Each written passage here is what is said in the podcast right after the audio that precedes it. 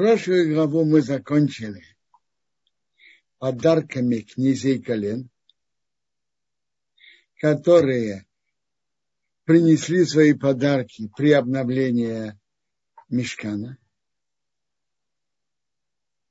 И глава, прошлая глава заканчивается их приношением.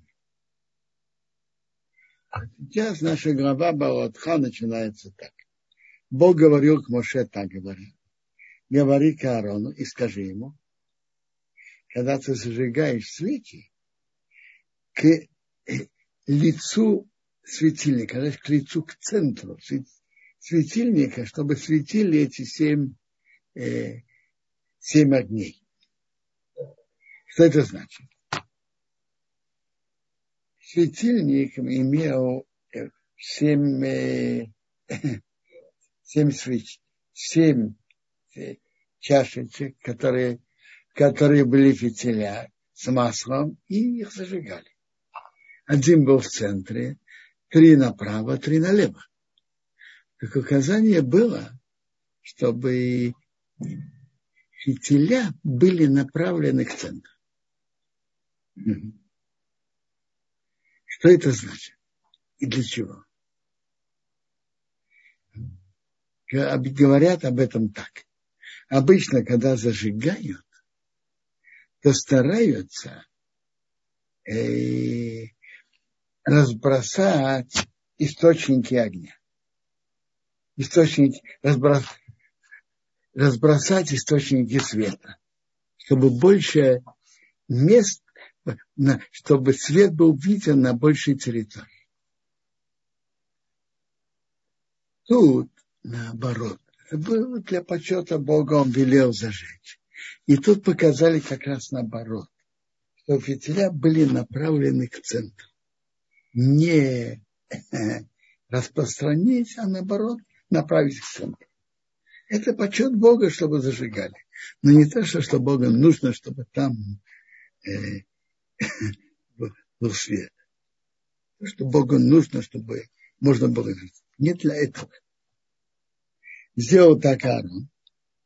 К центру мноры, к лицу мноры, то есть к центру светильника, он зажег ее фитиля как Бог велел Моше. А это как бы разделано, как был сделан светильник, выбитый из золота. До ее а, основания, до цветка, она была выбита. То есть она была вся выбита из одного куска. и ее семь, э, шесть стеблей боковые, один центральный, и украшения. Там же были бокальчики, как украшения, как бокальчики, в виде бокальчиков. Было в виде яблочков, было в виде цветков. Все это вместе должно было быть сделано, выгравировано из одного куска.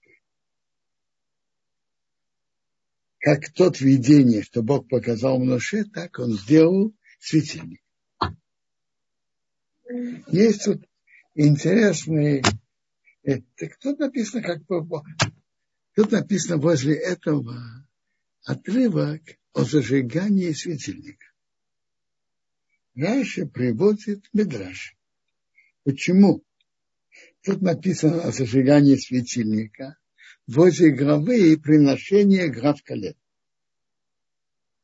Потому что когда Арон увидел, как главы колен принесли подарки при обновлении мешкана, он почувствовал себя нехорошо, слабо. Что? Он не был с ними в обновлении, ни он, ни его колено. То есть князья всех 12 колен принесли. А, а и Аарон, который как бы был как князьем колена Леви, и не его колено, не принесли подарки. Он чувствовал себя не, нехорошо. Что, может быть, мы что-то делаем недостаточно хорошо перед Богом. Видите, все главы колен принесли, а мы нет. Сказал ему Бог – можно сказать определенно, что твое, что ты делаешь, больше, чем их не. Ты зажигаешь народ. Тут это написано кратко, и надо это понять. Этот медраж надо понять. Так интересно. Во-первых, надо понять, что, что Аарон почувствовал себя, что он делает недостаточно хорошо. Скажите, князья колен принесли жертвы. А кто занимался жертвами? Кто брызгал кровь на жертвенник? Скажите, кто? Аарон. Так он же делал службу во всем том, что князья принесли.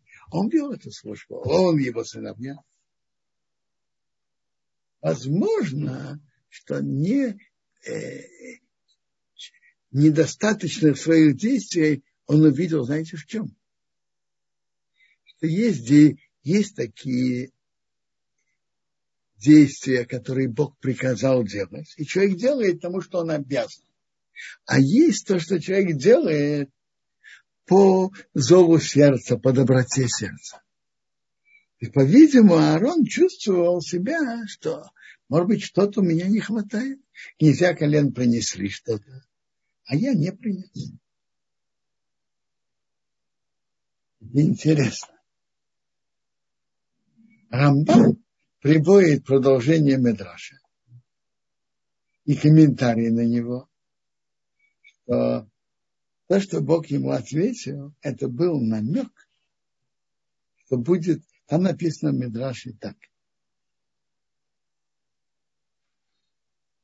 Будет другое обновление мешкана. И через твоих детей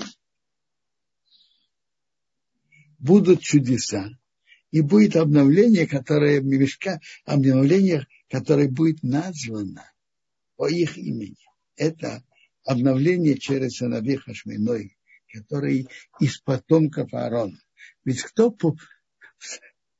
Поэтому написано одно возле, вот эта глава о зажигании светильника написано возле обновления жертвы. И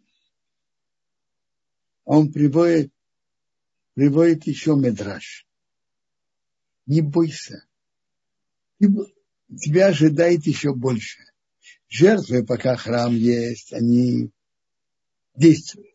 А свечи всегда не будут светить.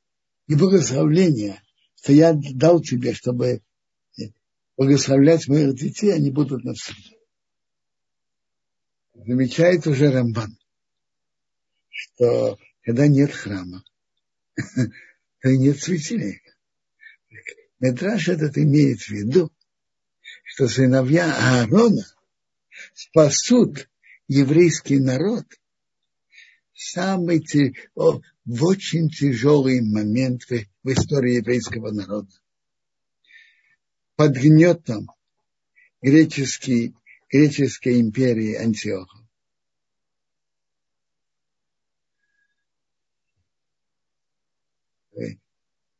В ту эпоху большой процент подрастающего поколения пошли за греками.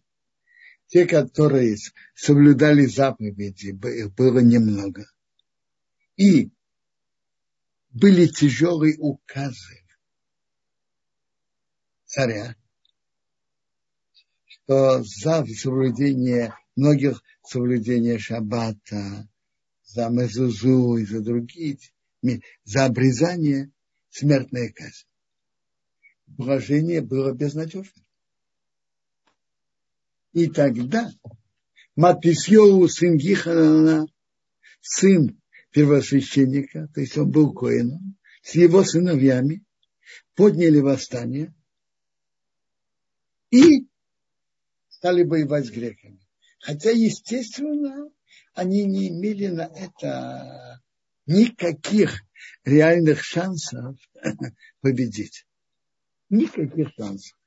Но они увидели, что другого пути нет, и необходимо это сделать. И как раз по той линии, что мы говорили, что Аарону почувствовал свою... То, что они недостаточно делают, недостаточно своей инициативе сделать что-то приятное перед Богом.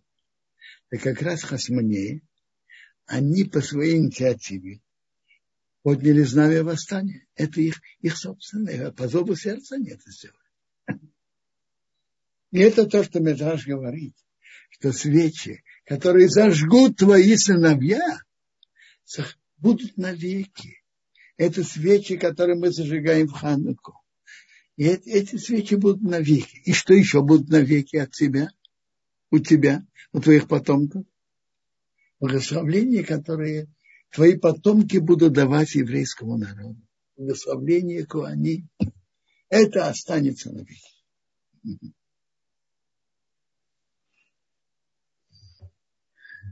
Так тут есть намек на события Хасманаим. Этот медраж это имеет в виду.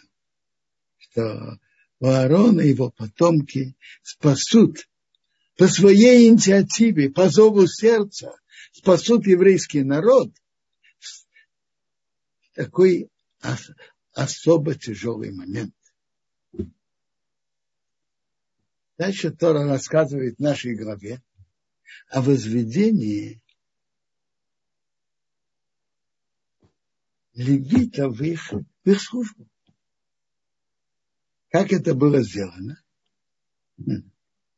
Надо брызгать, было брызгать на них воды очищения, воды от красной коровы, потому что многие из них были, что отравливались до умерших.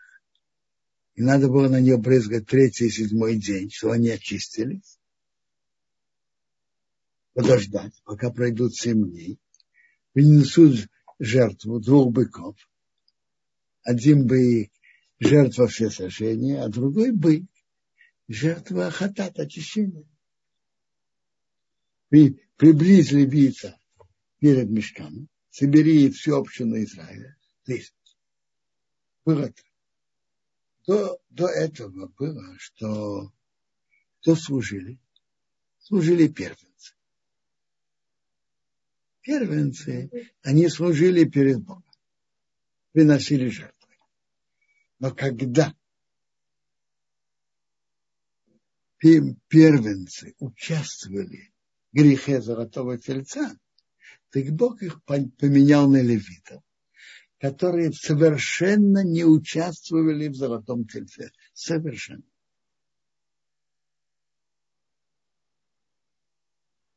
Приблизь, так их надо было сейчас вести в свою службу.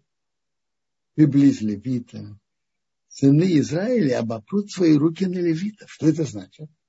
Они как бы вместо них, как человек опирает свои руки на жертву. Затем Аарон должен был поднять левитов. Они будут для служения Богу. Между прочим, тут была, они должны были побриться полностью. А левит теперь Сыны Израиля опрут свои руки на левита, а левиты опрут свои руки на коров и быков, делая один хатат, как прощение и очищение, а один он простить на левита. Оставь левита перед Аароном, перед сыновьями, и они их поднимут. Поднятие перед Богом. Выдели левитов из сынов Израиля, и левиты будут мои, а не Бог. Потом левиты будут служить. И так, основная служба была на Куане. Они брызгали, принимали кровь, брызгали кровь и делали другую службу. А левиты, э, они несли в дороге, э, охраняли, сторожили, то есть почетная охрана. Открывали и закрывали ворота. Добавочная служба. И тут Тора говорит, что когда первенцы египтян погибли, а первенцы евреев остались, я светил первенцев для меня, а теперь я беру левитов вместо первенцев. Я да, даю левитам Аарона и его сыновей, чтобы они служили службу. Простить на нас сынов Израиля. Интересно. Это Раши приводит, это Медраш. В этом предложении упоминается сыны Израиля пять раз. Соответственно, пяти хомашим. Почему именно здесь? Это, это показывает особую любовь Бога к сынам Израиля. Почему это именно здесь подчеркивается? Смотрите. Раньше, когда жертвы приносили первенцы, так они были из разных колен. Сейчас же их заменили. И вместо них ведут службу Куаним и Левиты. Чтобы никто не подумал, что евреи недостаточно любимы, любимы перед Богом. Поэтому тут повторяется опять. Интересно, по выражению, как в истории написано, я слышал замечание, как каждое соответствует другому хумашу. Моше и Аарон и все общество в Израиле сделали битву. Как Бог велел, так и все. Они собрались, они очистили, прошу прощения, очистились, помыли свои одежды, Аарон их поднял, и потом они стали служить. И тут написано, что для левитов так. Они с 25 лет и выше, они служат до 50 лет. А потом, как Раша говорит так, играть на инструментах, да, открывать и закрывать ворота, да, а носить нет. Но тут есть сразу бросающиеся в глаза противоречия, которые Гемора спрашивает. Тут, значит, они служат с 25 до 50. В прошлой главе мы читали, что пересчитали левитов с 30 до 50, для служ... которые служат. Тут 25, а там с 30. В прошлой главе читали с 30. Гемора на это отвечает так. С 25 он учится служить а с 30 лет он уже служит. Юмора оттуда замечает, что человек, который учился 5 лет и ничего не научился, уже, уже и малая вероятность, что он что-то научился. Интересно, в этом месте там буду приводиться, что учеба, история учится, нормальная учеба, это 5 лет. Любопытно, в институтах, университетах учатся обычно 5 лет. Где-то они учились, а потом служили. Я читаю тут интересная история, которая была в пустыне. Бог говорил к Моше пустыне Синай. Во втором году при выходе их из земли египетской, первый месяц, первый месяц это не сам, говорят так, говорят, пусть сыны Израиля сделают Песах свое время. 14 дня между вечерами между полуднем и закатом солнца. Вовремя, по всем законам, по всем правилам и законам пусть делайте.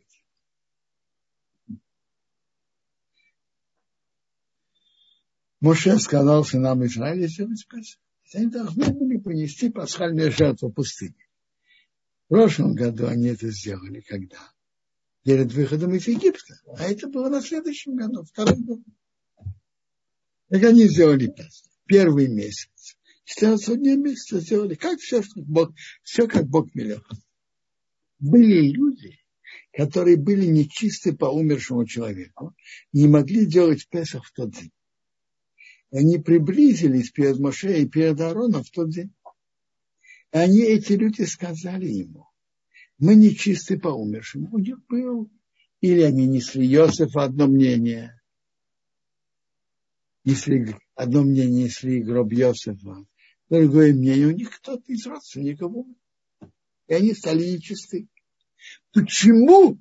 Чтобы мы были меньше, меньше, хуже других, не принести жертву Бога в свое время среди сынов Израиля. Потому что мы, мы не принесли. Были хуже других, меньше других. Давайте поймем, что они тут, что они тут говорили и что им тут мешало. Скажите, они должны были принести? Они были нечисты. Они могли принести? Нет.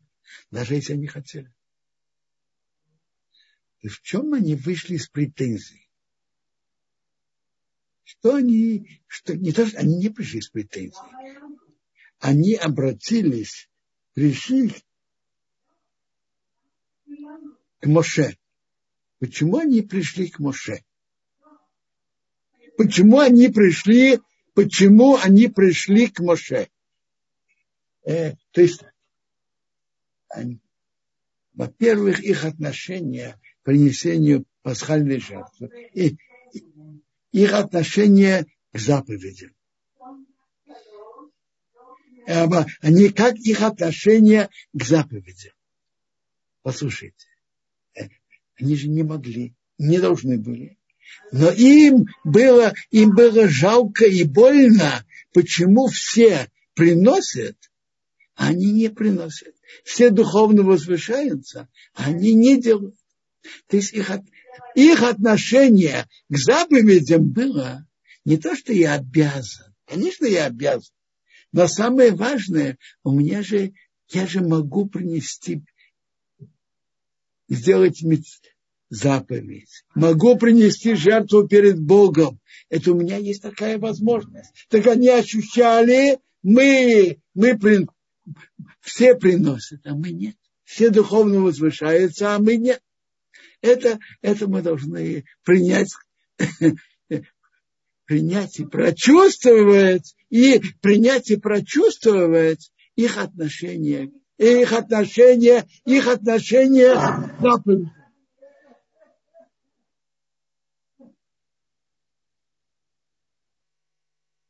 их отношение заповедям. Рассказывает, что когда-то купцы, которые собирались, э, ехали в Индию, покупали пряности и продавали, и продавали их, и на этом хорошо зарабатывали. Несколько купцов договорились вместе ехать и обещали один другому ехать вместе. Один из них заболел. Они пришли, его товарищи, посмотрели на него, говорят, ты сейчас в этом положении ехать не можешь. Мы прощаем тебе твои обещания ехать с нами. Ты не можешь. Посмотрели на него, а он грустный. Спрашивают что такое? Говорит, я не имею никаких претензий. Он говорит, да, а, деньги, которые я бы заработал, что, что будет с этим? Такое же отношение были, было у этих людей относительно принесения пасхальной жертвы. Но мы видим тут удивительно, если, если человеку действительно больно, что недостаточно приближается к Богу, и он действительно хочет больше и лучше приблизиться, то, то Бог открывает новые дороги, новые возможности, и он, да, может приблизиться. Именно через них, через их просьбу, Моше сказал, встаньте и послушайте, что Бог укажет про вас. У Моше же была такая возможность спросить у Бога и получить ответ. Так Бог сказал Моше, говори нам Израиле так, человек, который будет нечист по умершему или в далекой дороге, или ваших поколениях, пусть делает Песах перед Богом. Во втором месяце, 14 месяца, между вечерами делает его. С мацот, имрорим, со всеми подробностями. Кто не делал первый Песах, пусть делает второй. Я слышал красивый пшат от имени Любавочского Рэба Зацау, э, от имени Рэба Раяц. Он говорил так человек, который был нечист. Душа, душа его была нечиста, отошла. Или был в далекой дороге. Далеко, далеко отошел.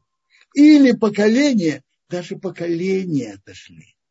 Несколько поколений отошли. Все-таки пусть принесет пасхальную жертву. Еврейский народ, даже если кто-то сам отошел, его потомки и его дети отошли, можно и надо вернуться обратно.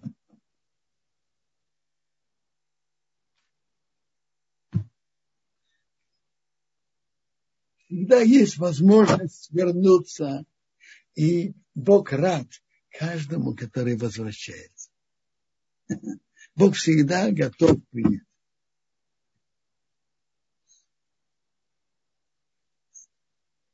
Следующий отрывок в нашей главе рассказывает, как евреи ехали по пустыне. Что облако покрывало мешкан днем, а вечером над мешканом было как огонь до утра. Так постоянно. Облако покрывает днем, а огонь ночью. Когда облако поднималось, так евреи ехали. И куда направляется облако, туда они ехали. Там, где облако останавливается, там, э, там они останавливаются. По устам Бога они ехали, по устам Бога останавливались. И он тут рассказывает насчет преданности и терпеливости евреев в поездках. Все дни, когда облако было над Мешканом, они остаются на месте. То есть даже они находились на месте, которое не очень приятно находиться. Но раз облако стоит, не на месте. Облако стоит долгие дни, они сохраняют то, что Бог велит, и не едут. А бывает наоборот. Облако находится над мешканом только несколько дней устам Бога, так они, когда облако поднимается, едут. По устам Бога останавливается, располагается, и по устам Бога едут. Бывает, что облако останавливается только с вечера до утра. Только ночью. Утром облако поднимается и едут. И хотя только что мы ехали и устали. И даже если это место как раз нравится и хочется остаться, облако поднимается и едут. Или день и ночь, облако поднимается и едут. Рамбан замечает, что иногда бывает, день, когда облако останавливается на день и ночь, это еще тяжелее, чем облако было только, на, только с вечера до утра, только ночь. Почему?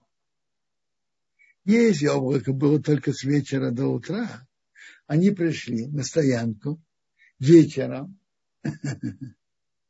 как говорят, положили чемоданы и ящики и легли спать. Утром встали, облако поднимается, ну, берем ящики и чемоданы и едем. А если они были там день и ночь, то они обычно как раз открывают ящики, чемоданы, раскладывают тут, там. Вдруг облако поднимается, надо все ложить обратно. Еще тяжелее. А бывало, что это было два дня. Бывает месяц, бывает год. Чем больше было облако над мешканом, они располагаются не едут. Когда он поднимается, нет. Все было Богу. Тора дальше нам рассказывает, что Бог велел к Моше сделать себе две трубы, чтобы созвать общину, и чтобы ехать, чтобы станы ехали. Были признаки, как, э, как бы были признаки, э, для чего трубят. Когда собирают только князей,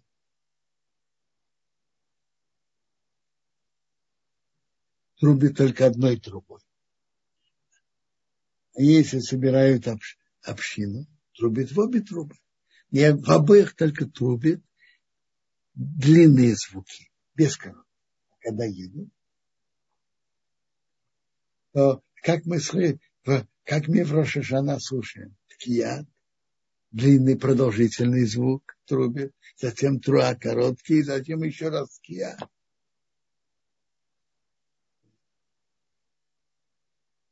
То есть, а, а, то есть когда едут, были и длинные звуки, и короткие.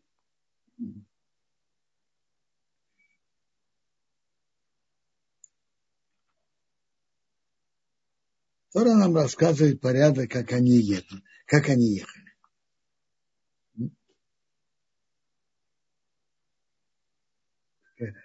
Продолжение главы Тора нам рассказывает неприятную историю.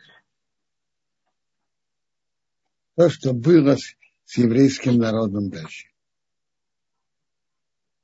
То народ жаловался, было неприятно в глазах Бога, что они жаловались. Сгорел их огонь Бога и ехал, и сжег в конце лагеря. Народ кричал к Моше. Моше молился к Богу, и огонь остановился на месте.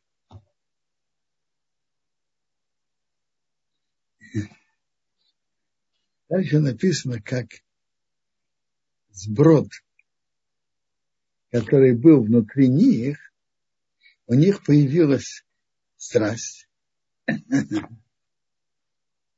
И что значит сброд? Что это сброд? Кто это? Сброд – это те неевреи из разных народов, которые присоединились к ним при выходе из Египта. Это то, что написано сброд. Они были инициаторами. И тут написано, они захотели иметь страсть. То есть развивали в себе страсть. И к ним потом стали плакать тоже сыны Израиля. Сказали, кто даст нам есть мясо? Мы вспомнили рыбу, которые ели в Египте, и разные виды овощей. Кишуим, а батихим это такие, как наши арбузы. Кишуим это не то, что сейчас зовут кишуим, другой овощ. Э, хацир это лук парей, пцалим, лук васашумим, чеснок. Бывает, что человек хочет, человек хочет что-то что-то другое. Теперь, это была страсть. Не было об этом необходимости и, по, и потребности. И, и Тора нам продолжает, что ман был очень э, да, хорошим. Был как Алиандр, и, и люди гуляли, собирали.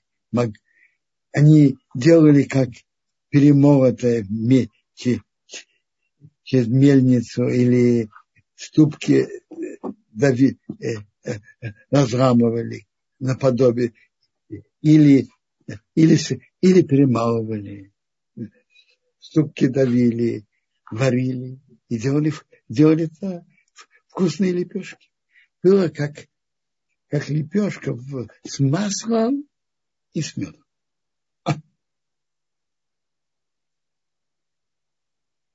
Мед был, э, прошу прощения, ман был вполне достаточно. Моше услышал, как народ плачет по земле.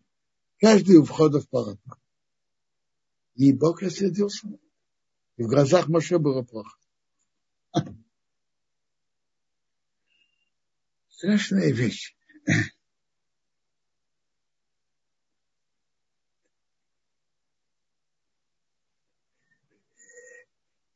они как разжигали сами у себя страсть. И, это Богу не понравилось. Моше обратился к Богу. Откуда, откуда у меня мясо дать? И, и я не могу один нести весь этот народ. Это тяжелее моих сил. И Бог сказал, знаешь, ты говоришь, ты не можешь сам нести. Собери 70 человек и старейшин. А кого, кто достоин быть старейшином? Написано, ты знаешь, они были старейшины народа, его бригадиры. Кто достоин быть старейшином? Знаете кто? Когда мы, евреи, были в Египте, так там была, была такая система. Один еврейский бригадир был на, на 10 работников, на 10 рабочих. А один египетский насмотрщик на 10 бригадиров. То есть на 100 человек. Приводится там так. в конце главы Шмот, что фараон перестал давать солому, или стал давать солому. Он сказал, норму выполняйте. Солому я не буду вам давать, а норму выполняйте, как вчера, позавчера. Так они не выполнили норму. Один день, второй, третий. И тогда написано, избили бригадира. Почему вы не выполнили норму? Почему избили бригадира? Потому что насмотрщики, нас, египетские насмотрщики требовали у бригадиров, покажите нам, кто из рабочих не выполнил свой план. Бригадиры не хотели доносить на своих братьев, так их избили. Насмотрщики избили бригадира. Так те, которые страдали, бригадиры, которые страдали за еврейский народ и получали за них побои, чтобы не наносить на своих братьев, вот они достойны быть руководителями еврейского народа. Это то, что написано. Тех, которые ты знаешь, что они старейшины народа, его бригадиры.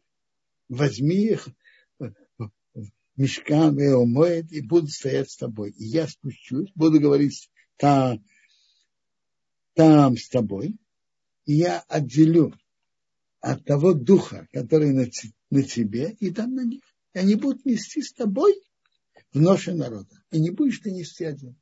Ты с тобой будет еще 70 старейшин. А к народу говорит, приготовьтесь на завтра, и вы будете есть мясо. Вы плакали в ушах Бога говоря, кто даст нам мясо? Нам хорошо в Египте. Бог даст вам мясо, будете есть. Вот это страшное наказание, которое Бог на них привел. Бывает, что человек что-то просит у Бога, и бывает, и бывает, с чем его Бог наказывает. Он дает ему то, что он просил, но и, и, и, и, и для человека это становится наказанием. Так Бог сделал с ними. Что то, что вы просили, я вам даю, и это будет вашим наказанием. Ни один, не день один будете есть, не два, не пять дней, не десять дней, не двадцать, до месяца, пока будет вам износ. Будет вам это противно. Потому что вы от, опротивили, отвергли Бога, который среди вас, и плакали перед Ним, говоря, почему мы вышли из Египта. Если это Бог, вы плакали и просили мяса, я пошлю вам мясо, но это будет для вас наказание. Сказал Моше, 600 тысяч людей, народ, который я среди него, а ты говоришь, я дам мясо, и они будут есть месяц. Овец и быков будет им зарезано, и будет достаточно. Даже соберут рыбу моря, будет им достаточно. Что Моше сказал Бог? А? Это уже Медрашим останавливается, Раши приводит этот Медраш. Рамба, э, у Бога ведь возможности безграничны. Что Моше это сказал? Овец и быков будет зарезано, им будет им хватать. Рыб море будет хватать. Я вид, вид. Рамбан говорит тут очень оригинальное, интересное, интересное объяснение. Он говорит так. Моше знал пути, которыми Бог ведет мир. И по путям Бога, как, как Моше знал, привести им добро и этим наказать их, сделать чудо и привести им то, что они просили, и это не путь Бога, что Он будет тут делать. И кроме того, по выражению, которое Бог сказал к Моше, Моше понял, что Бог не собирается делать чудо. Не собирается делать чудо. Моше понял по словам Бога, что это не будет чудо. Это будет совершенно естественно. Моше задал вопрос. Если это будет естественно, даже зарежем овец и быков, будет хватать. И даже соберут рыб моря, который в том месте будет хватать. А? То есть Моше, то, что у Бога возможность безграничная, и Бог делает чудеса, в этом у Моше не было никакого сомнения. Но он понял из слов Бога, и по путям, которым Бог ведет мир, что это не чудо. Бог естественным путем их обеспечит мясом. Моше спросил, как это возможно? Естественным путем? Откуда? Как? Естественным путем, как может быть? Что Бог ответил? Что? Бог сказал Моше, рука Бога коротка. Ты увидишь, произойдет это или нет. Э, Бог был естественным ветром, но особым ветром ветер нанес салвим, куропаток таких, и разбросал по лагерю на расстоянии день от лагеря, в эту сторону и день от лагеря, в другую сторону, со всех сторон лагеря. И они летали на высоте двух локтей над землей, то есть напротив сердца. И было очень легко. Народ встал. Этот день и эту ночь, и завтрашний день, собрали этот слав. Кто-то собрал мало, собрал 10 город и разложил их. То есть Бог послал естественным путем. И было их очень много. Тот, кто собрал мало, собрал 10 город. Это то, что как Рамбан это комментирует, это, это надо запомнить возможности Бога безграничные в чудесах, что Он делает, и возможности Бога безграничные, как Бог может помочь и что-то изменить обычным естественным путем. У Бога возможности безграничные и чудесами, которые Он делает, и естественным путем.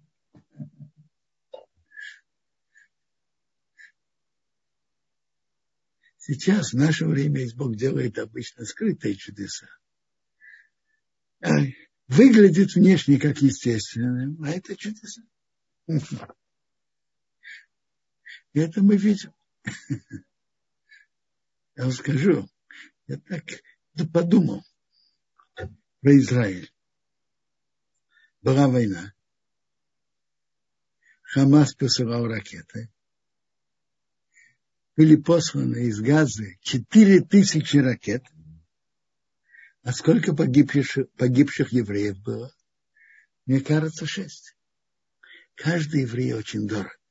Но все-таки относительно четырех тысяч это большие чудеса. Если кто хочет спрашивать вопросы, пожалуйста. А если нет, то я могу продолжать продолжение главы. Пожалуйста. А, спасибо, Робинсион. Виктор спрашивает здесь, э, уважаемый Рав, когда появилась традиция трубить в шафар? Тогда ли, когда передвигался ковчег по пустыне или, может быть, раньше? Честно говоря, я действительно не знаю. Тут это точно упоминается. Но, между прочим, тут не из рога, тут из труб. Есть два вида трубления. Есть из рога, а есть из таких труб. Это трубы. Это трубы, не, не рог. Когда, когда били в рог, что-то мне не, при, не, не припоминается, где, это, где что-то написано в Торе. Написано про заповедь, но до этого про события наших отцов не припоминается. Равбенсион, вопрос такой по поводу Песах, э, пасхальной жертвы, что один закон будет для евреев и пришельцев. О каких пришельцах идет речь? О тех, кто сделал гиюр? Кто это, Гер Тошав или Гер... А, вопрос верный. Речь идет о, люд... о Герим, которые приняли на себя всю Тору. Герцедек, и они присоединились к еврейскому народу. В чем же тут новость? Новость вот в чем. Ведь в Песах мы празднуем в связи с событиями, которые были в Египте и которые Бог велел. И кто-то мог бы подумать, раз это было в связи с этими событиями, то это относится имя событиями, которые были у еврейского народа в Египте. То это только потомственные евреи должны приносить пасхальные жертвы. Так Тора нам говорит, нет. Гер присоединился к еврейскому народу. Так он имеет все правила еврейского народа. Он тоже приносит пасхальную жертву, как и все. И во всех законах он имеет те же законы и те же правила. Он часть, органическая часть еврейского народа. Спасибо, Робинсон. Дорогие участники, можно поднять руку или написать в чат, мы озвучим ваш вопрос. Э, посмотрим только, есть ли вопросы на Фейсбуке или на Ютубе, кому удобнее смотреть нас где. А, ну, есть вопросы здесь не по теме, можно оставить в конце, Равенцион, тогда можем пока продолжить. И давайте продолжим. Тут написано очень интересно. Как были два человека в лагере, один Алдат, а другой Мейдат – и у них, на них был дух, дух пророчества. И они были в списке, и они не вошли в палатку, и они пророчествовали в лагере. О чем тут идет речь? Раши приводит этот медраж, что, что было. Смотрите, надо было выбрать 70 старейшин, которые будут руководить еврейскому народу, еврейским народом. Скажите, пожалуйста, сколько колен есть в еврейском народе? Двенадцать. Э, семьдесят старейшин. Семьдесят делится на двенадцать или не делится? А?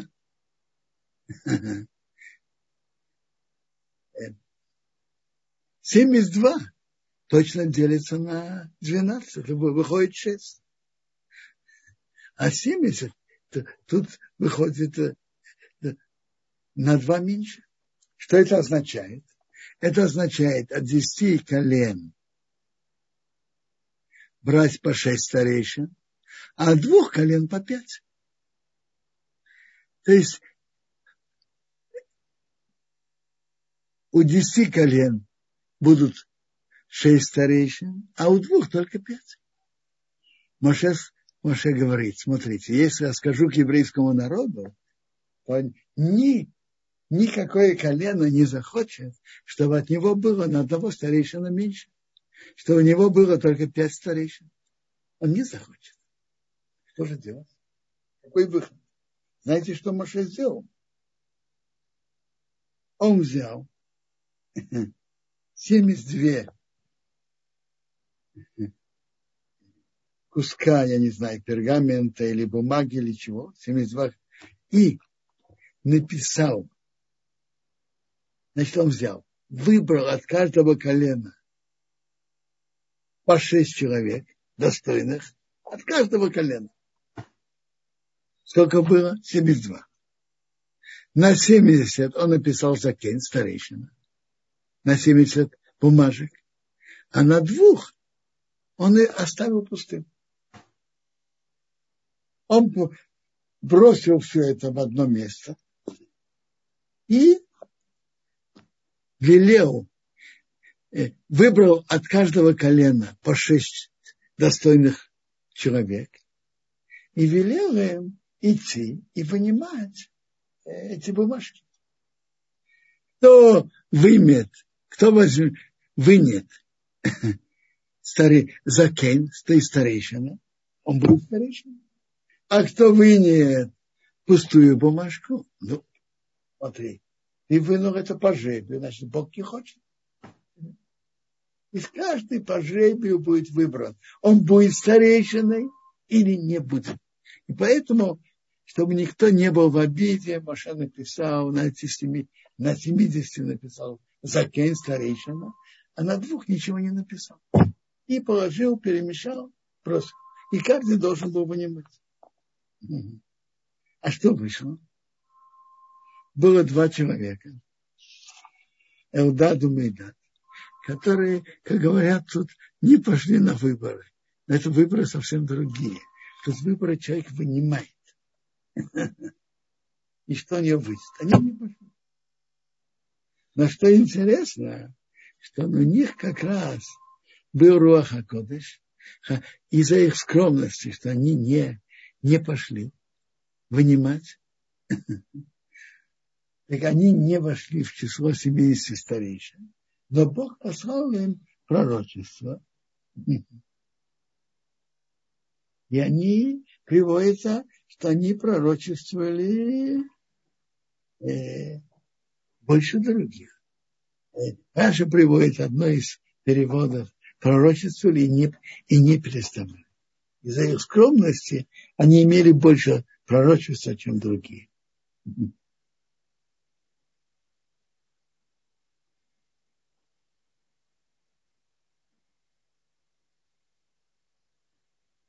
Конце главы, который нам рассказывает то, что было в пустыне. Что насчет Моше, как Мирьям говорила с Аароном насчет Моше, что Моше ведет себя относительно своей жены не как надо вести себя – то что он с ней не живет семейной жизнью. И Мирьям сказала Аарону, мы же тоже пророки. И мы живем нормальной семейной жизнью. Не сказать, только с Моше Бог говорил. С нами тоже Бог говорил. Бог услышал, и Богу это не понравилось. И тут написано про Моше. Человек Моше очень скромный, из всех людей, которые на земле. Тут написано история о Моше, удивительное достоинство, скромность. Скромность – это очень самое высшее достоинство. Так Богу то, что они говорили, не понравилось. И Бог сразу же говорил к Моше Арону и к Мирьям, выйдите все три, они вышли. А он позвал Аарона Мирьям, они вышли. И, и тогда он сказал, послушайте, если будет пророк, я видение ему показываю, во сне говорю с ним. Не так мой раб Моше. Во всем моем доме он верный. Уста с устами я говорю с ним, и видение, и без загадок. И облик Бога он видит. Значит, облик Бога он видит. У Бога же нет облика. Его пророчество особо ясное. И почему вы не боялись говорить про моего раба, про Моше? И Бог разгневался, Бог на них и ушел. Облако сошло, и Мирьям стала прокаженной. Как снег. Арона повернулся к Мирьям, она прокаженная. То есть, видите, что тут было? Смотрите она была наказана царат. То есть в чем было его? Она приравняла Моше другим пророкам. Раз другие пророки продолжают жить семейной жизнью, так и Моше должен вести себя. А, так она приравняла Моше другим пророкам. Бог сказал, Моше он особый. Во-первых, его пророчество очень четкое и ясное, без загадок, ясное. И у Моше он иначе, чем другие пророки. Другие пророки, иногда Бог с ними говорит. А Моше, любой момент Бог, Бог может с ним говорить. И поэтому, хотя другие пророки могут продолжать жить семейной жизнью, Моше не должен был так себя вести. Вы помните, что евреи перед дарованием Торы отделились на три дня от своих жен, от семейной жизни. И тогда Бог с ними говорил. А Моше по его уровню, что он постоянно, Бог мог с ним говорить, должен был так себе, вести себя. И как Моше решил, Бог с этим полностью согласился и был доволен этим. Но мы видим тут, насколько надо быть осторожным, насколько надо остерегаться, не говорить на другого что-то недостаток. Ведь Мирьям была его сестрой, старше его. И она его положила в корзину возле Нила и заботилась о нем, привела ему кормилицу маму и так далее. И при всем этом, когда она что-то, когда она проговорилась, каком-то недостатке, и то, что не то, что плохо, что она уподобила его другим пророкам, она сразу на месте получила наказание. Смотрите, как надо остерегаться говорить на другого недостатке. Ну, есть какие-то вопросы? Бенсион, огромное спасибо. Я лишь напомню, завтра в 12 в Иерусалиме у нас продолжение урока. А сейчас а, есть еще, Робинсион, вопрос такой. А, а, написано, что отрок побежал, да, а, к Маше и попросил его, прекра... чтобы он положил конец пророчеству э, этих двух судей, да, Эльдат и Медат. А, и Раши там говорит, что возложи на них заботы о нуждах общины, и они прекратят сами по себе. Что это получается? Человек, когда а, а, озабочен проблемами общины, он теряет дар пророчества? Я вам скажу, чтобы иметь дар пророчества, надо иметь особую сосредоточенность. А если человек занят, то э, это то, что написано. Тут был вопрос на экране. А что было с Аароном? Мне кажется, про Аарона что-то было на очень... Надо посмотреть в Медраше. Возможно, было на очень короткое время и сразу ушло. И ведь надо понять. В каждом вопросе есть кто больше сделал.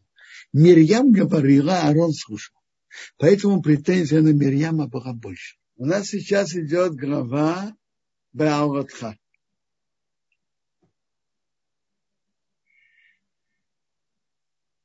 Первый отрывок нашей главы рассказывает про указания, которые Бог сказал к Моше, что говори к Аарону и скажи ему, когда ты зажигаешь свечи, све, светильники зажигали оливковым маслом с. Когда ты зажигаешь их, то фитиля, что были направлены к центру. И там были э, три, э, э, было три ветви справа, три ветви слева. И фитиля были в каждой чашечке направлены к центру.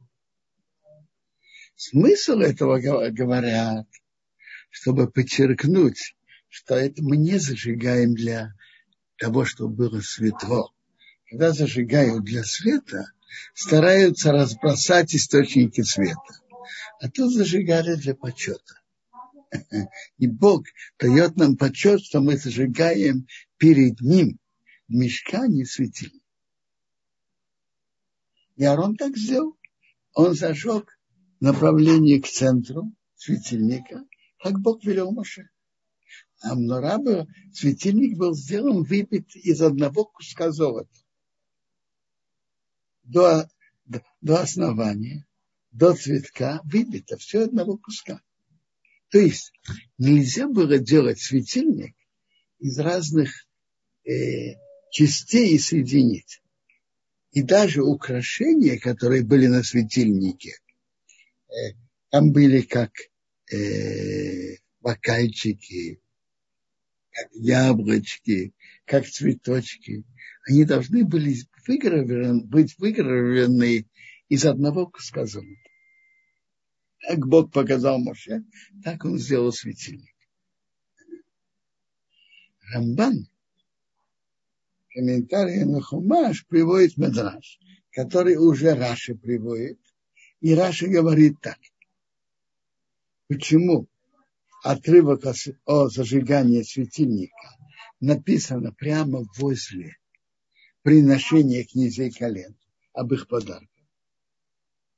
Когда Аарон увидел, как главы колен принес, принесли подарки, жертвы при обновлении мешкана, он почувствовал э, слабость. Он, ни он, ни его колено в этом не участвовал. Бог ему сказал, твое выше, ты зажигаешь светильник. И это непонятно, что тут особенного в том, что зажигает светильник. Но давайте начнем раньше. А, что было Аарону, чувствовал себя нехорошо. Значит, нехорошо что он, может быть, он недостаточно делает добрые дела, и недостаточно у него доброе сердце, чтобы делать добрые дела. Смотрите, нельзя колен принесли приношение, а он и его колено в этом не участвовал. Тут вопрос. Скажите, а кто, а кто приносил эти жертвы? Кто, кто, кто э, и принимал кровь, кто брызгал. Аарон. Аарон это делал. И Аарон, его сыновья. Так что он чувствовал тут себя нехорошо. Рамбан, как он объясняет, по-видимому, то, что он служил службу, это то, что он должен был делать а князья колен принесли по доброте сердца, по зову сердца. Есть служение Богу, что Бог приказал, и мы выполняем. А есть, что человек делает по зову сердца. Это что-то особенное. И Арон почувствовал, что, может быть, он недостаточно это делает. Они все принесли по зову сердца, а он э, но тут вопрос, что он его, чем он его успокоил? Зажигание маноры. Что тут, чем это успокаивает больше, чем другая служба в храме, которая тоже очень дорогая и любима перед Богом. Так он приводит от Равнисима, который пишет так,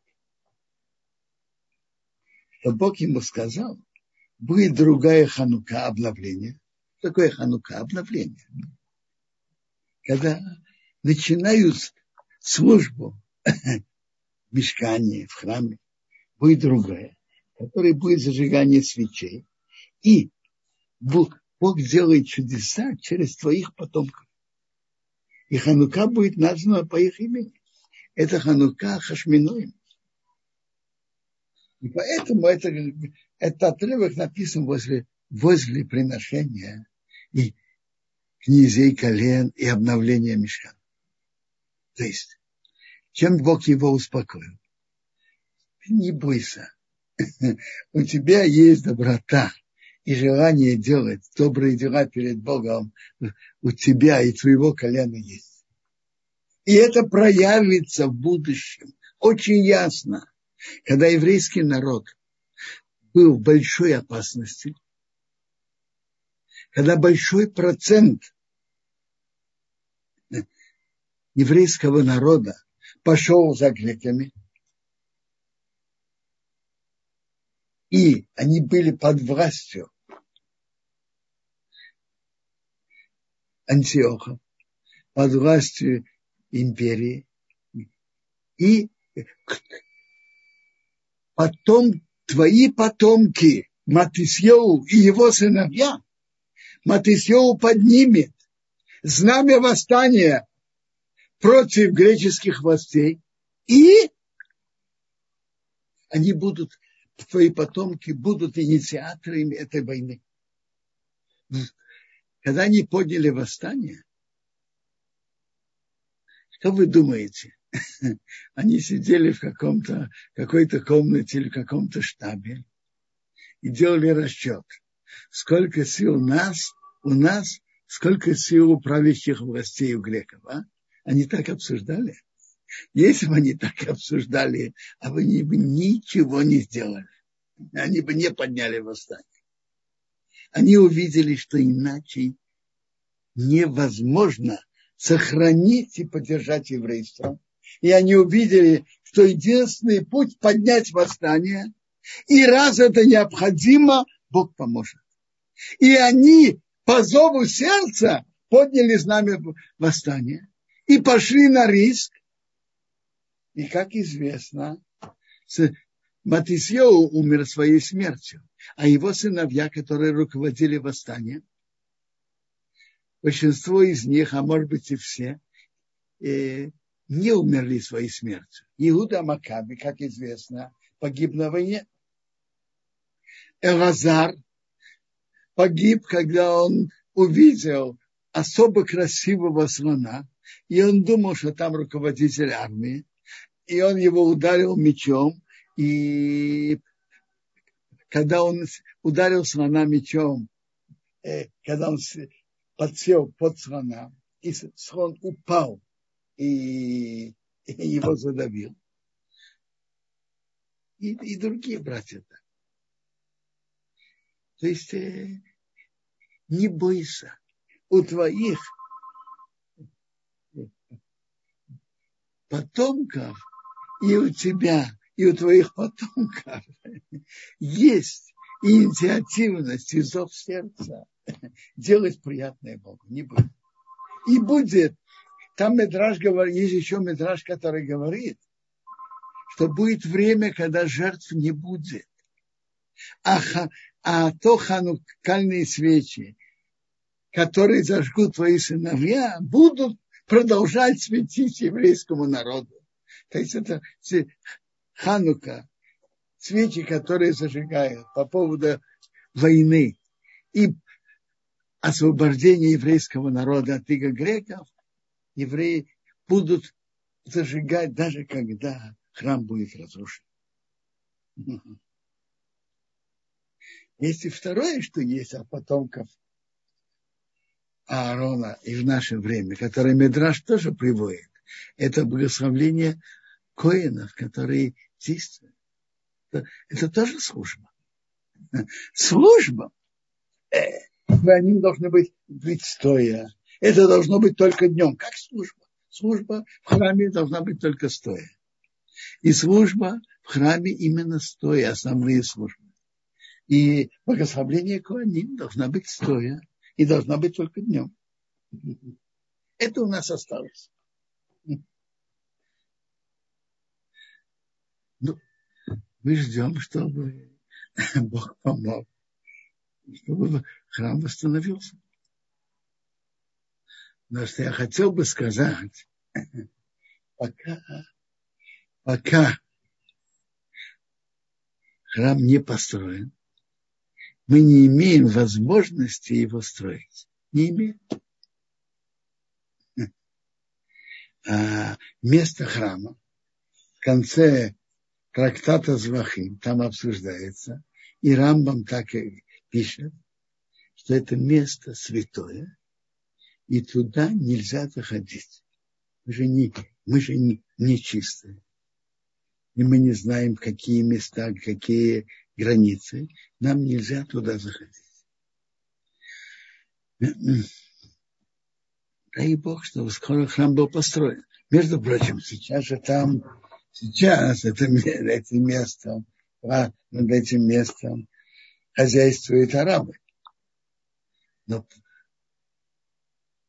в действительности им тоже нельзя туда заходить. Но есть большая разница когда арабы заходят, это не грех на нас. А если кто-то из евреев заходит, то мы ответственны за каждого, за каждого еврея. И это ложится на весь еврейский народ. Поэтому нам выгоднее, чтобы евреи туда вообще не заходили. Но Кото Марави и все, не больше.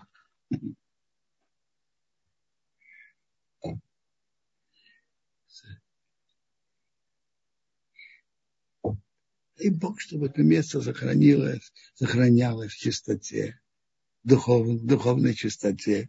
И дай Бог, чтобы скоро был построен храм. И мы могли очиститься и, и, и взойти. Дай Бог. Но пока нам туда заходить нельзя. Только до западной стены Кота Марави не, глубже нельзя. Тора нам рассказывает про службу левитов, что они служили от 25 до 50 лет. Талмуд в трактате Хулин спрашивает противоречие.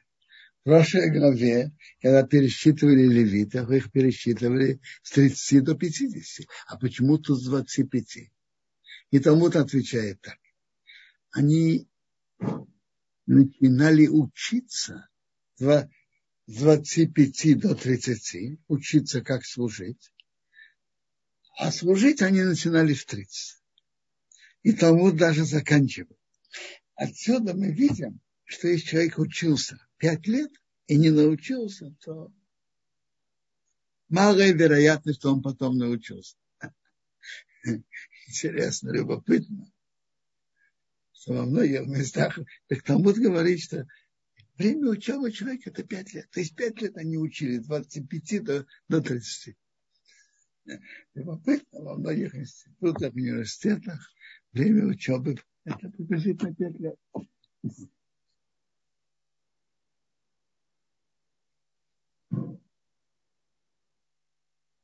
Тора нам рассказывает, когда евреи были в пустыне.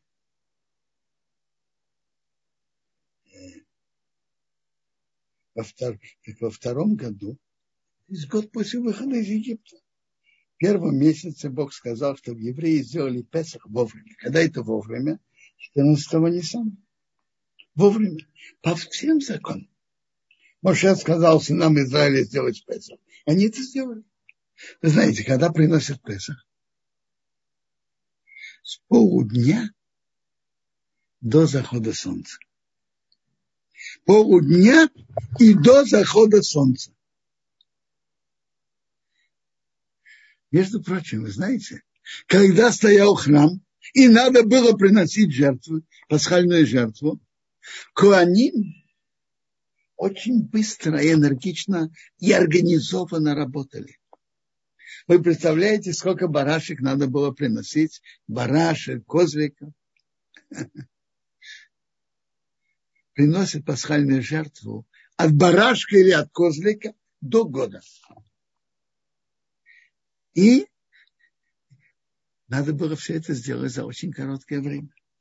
Когда евреи были в пустыне, когда евреи были в пустыне, они сделали во втором году, они принесли пасхальную жертву, как Бог велел Моше. И были люди, которые были нечисты по умершему и не могли сделать Песах в тот день они приблизились перед Моше и перед Аароном тогда. И они ему сказали, вы же не чисты по умершим.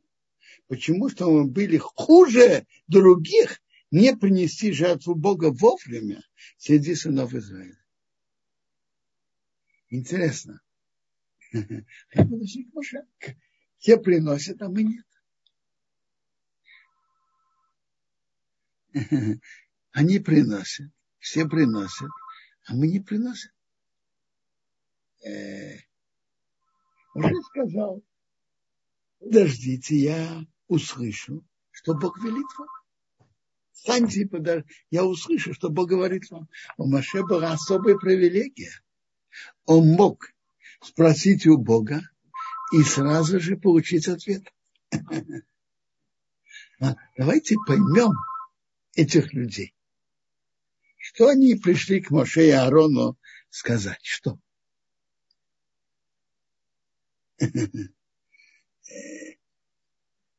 Смотрите, они нечистые, что можно сделать? Они нечистые, они не могут приносить.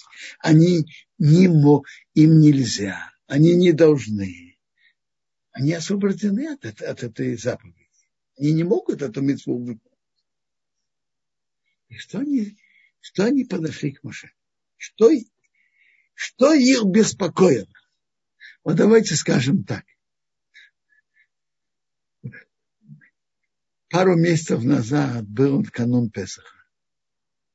Мы тоже не могли принести пасхальную жертву. Я, мне кажется, большинство приняли это очень спокойно. А?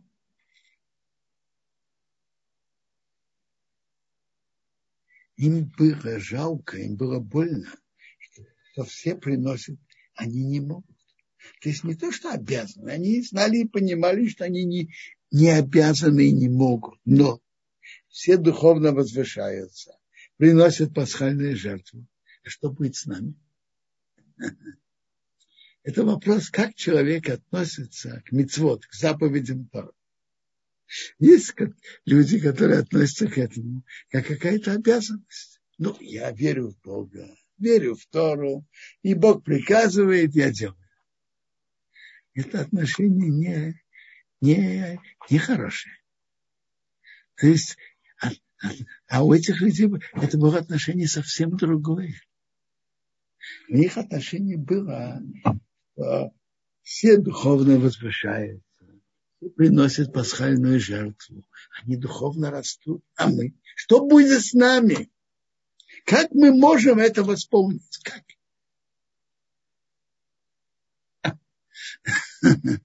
Совсем другой подход.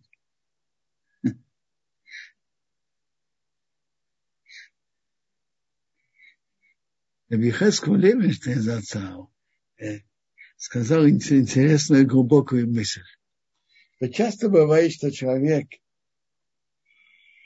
человек попадает в положение, в котором его дальнейший рост, он не видит реальной возможности, как духовно подниматься.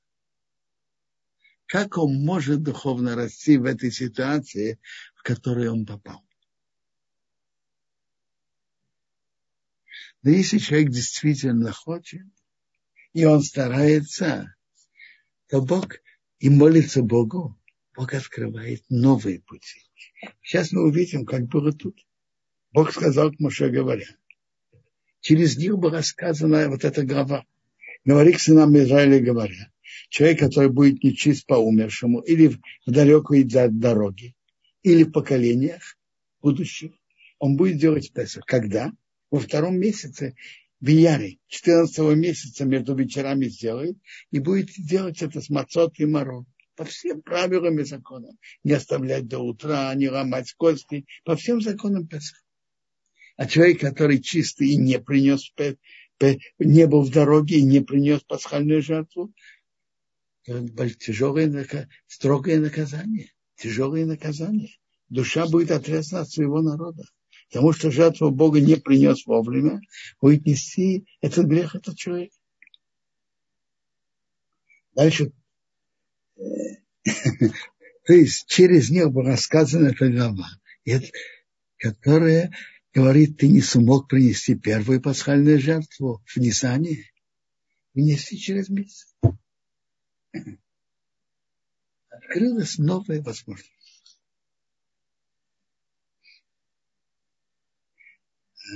от Любавичевского Рэба, зацал Рэба Раяц, пересказывает, что он говорил на это так, что всегда у еврея есть опция вернуться и приблизиться к Богу, приблизиться к соблюдению заповедей. Тут написано, человек будет нечист в. Душа его была нечиста. Или он был в далекой дороге, далеко ушел. Или даже поколения, уже поколения ушли от Торы все-таки он будет делать Песах. Всегда есть опция вернуться. И всегда Бог готов и рад принять еврея, который возвращается к нему. Почему, почему это называется чува возвращения? Потому что чува – это человек возвращается в нормальное, естественное положение еврей. Какое его нормальное, естественное положение? близость к Богу. Положение еврея нормальное, естественное, быть близким к Богу. Если он отдалился, сделал грех и этим отдалился, вернись в естественное состояние, естественное положение, быть в близости с Богом.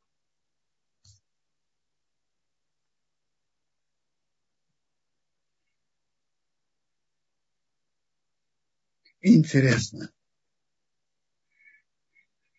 В трактате Талмуда, Талмуда Псахим рассказывается про законы Песаха. И там рассказывается, как вышло, что Илил стал Наси, духовным руководителем еврейского народа. Знаете как? Были духовные руководители еврейского народа, сыновья Бней Птейра. И, по-видимому, есть закон, что пасхальную жертву приносят накануне Песаха, 14 Ниссана, даже если это выпадает в шаббат. Даже. Между прочим, в прошлом году, как и был, вышел, выпал, выпал Песах. Песах выпал, к, прошу прощения, Песах, э, канун Песаха выпал в шаббат. Храма не было. Но если был бы храм, то мы бы приносили пасхальную жертву в шаббат. Так долгие годы не, принос, не, не выпадал шаб, канун Песаха на шаббат. Долгие годы. И забыли. Тогда в том году канун Песаха выпал на шаббат. И мудрецы того поколения забыли, какой закон. Это можно приносить пасхальную жертву в шаббат или нет? В чем было сомнение? Общественные жертвы постоянно приносят в шаббат. Ведь шаббат есть два барашка особых, которые приносят, и постоянную жертву приносят. Вопрос был о пасхальной жертве. Это же частная жертва. Но так как весь еврейский народ приносит вместе, Тора это установила, что это как общественная жертва, и это отодвигает шаббат. И учат это из, из, нашего, из того, что тут написано. Бамуадо вовремя. Бамуадо учатся даже, даже в шаббат. Но мудрецы того поколения не, не все помнили это. И выпал канун Песаха на шаббат. И они не знали, сомневались, да или нет. Спросили, может быть, тут есть кто-то, который был учеником мудрецов прошлого поколения Шмая и Авталии. Сказали, да, есть тут Илель из Вавилона, который учился у мудрецов прошлого поколения. Давайте его спросим. Просили его. Он сказал, да. Он сказал свои аргументы. Но они бы сказали, аргументы мы можем полемизировать. Что ты принял как предание? Можно или нет? Сказал, я имею предание от учителей, Шма и что да.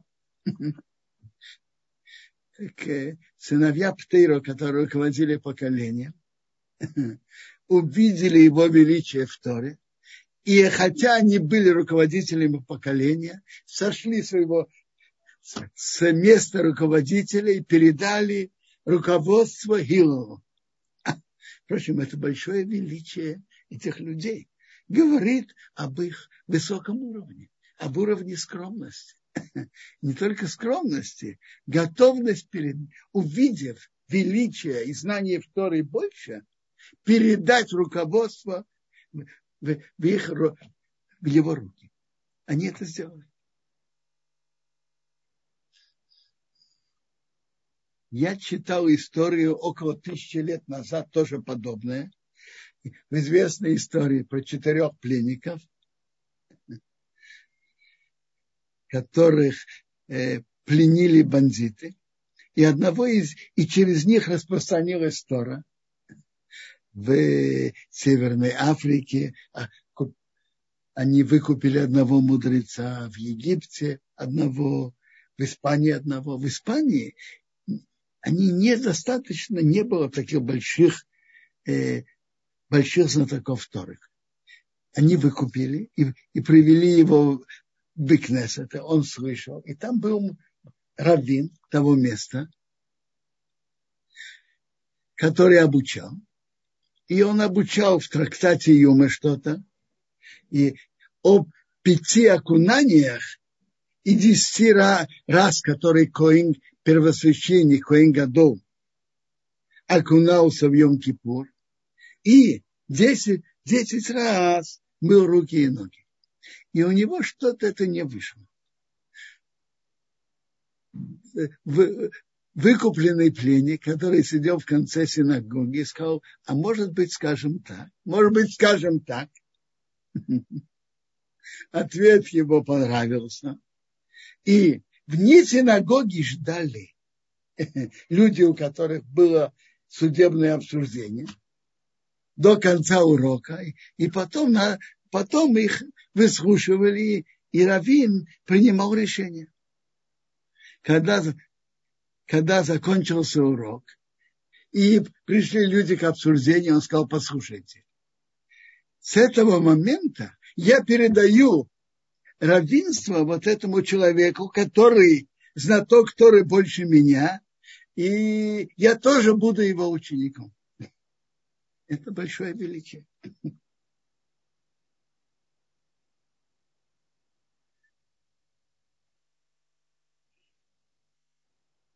Тора нам дальше рассказывает про скитание евреев в Египте.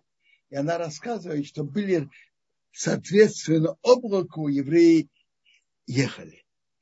Если облако было больше времени, в каком-то месте в пустыне они были больше, меньше, меньше. И это надо было иметь э, дисциплинированность и подчиняться тому, как Бог руководит. Пока было облако, они основно оставались на месте. Облако поднималось, надо было ехать. А иногда находились в каком-то месте. Не хочется там быть. А облако стоит. Стоят. Наоборот, в каком-то месте хотелось бы остаться, а облако стоит очень короткое время, и надо ехать. Интересно. Приводит от Рабицера из Воложина, что в каждом месте то, что они находились, еврейский, э, еврейский народ находился в пустыне, они исправляли духовно это место. И были духовные корни разного места по-другому. Тут они должны были так исправить. Нужно было их корни, была необходимость исправить, быть более долгое время. В другом месте меньше. Каждое место, соответственно, его место. Евреи все это не знали, но они просто подчинялись приказу Бога.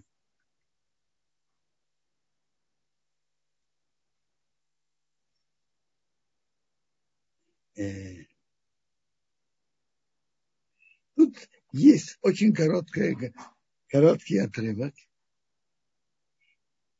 из двух предложений, и в самой в свитке Торы пишется тут перевернутые нуни перед ними и после. Это два предложения, которые мы читаем при раз, когда открывают Арон Кодеш и читают то.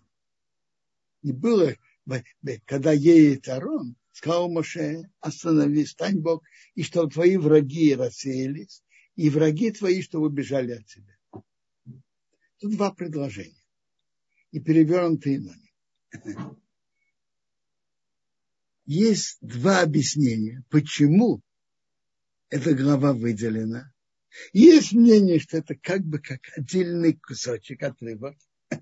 И тогда выходит, что Хумаш Бамидбар состоит как бы из трех книг.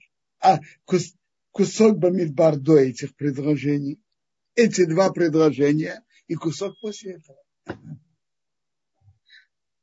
Тогда в какой-то мере можно сказать, что есть не, не просто пять хумашим, а даже семь. А Мидбар есть до, до этого отрывка, этот отрывок и, и после этого. А есть мнение, что э, не здесь место этого отрывка, а место этого отрывка, тут же нун перевернутый, нун, надо идти 50 глав назад, там, когда евреи были. Это в главе Бамидбар. В главе Бамидбар 50 глав назад должен быть. А почему же его поставили тут? Так Медраж говорит, разделить между двумя неприятными событиями. Написано, какими? Написано, они убежали, поехали от горы Бога. А дальше, после этого идет отрывок, что народ имел претензии на Бога. Что мы устали в дороге. Чтобы не было нехороших отрывков. И потом идет дальше жалоба на мясо. Чтобы не было нескольких отрывков нехороших. Подряд разделили между ними и главу, которая должна, из двух предложений, которая должна была быть 50 глав назад, поставили здесь.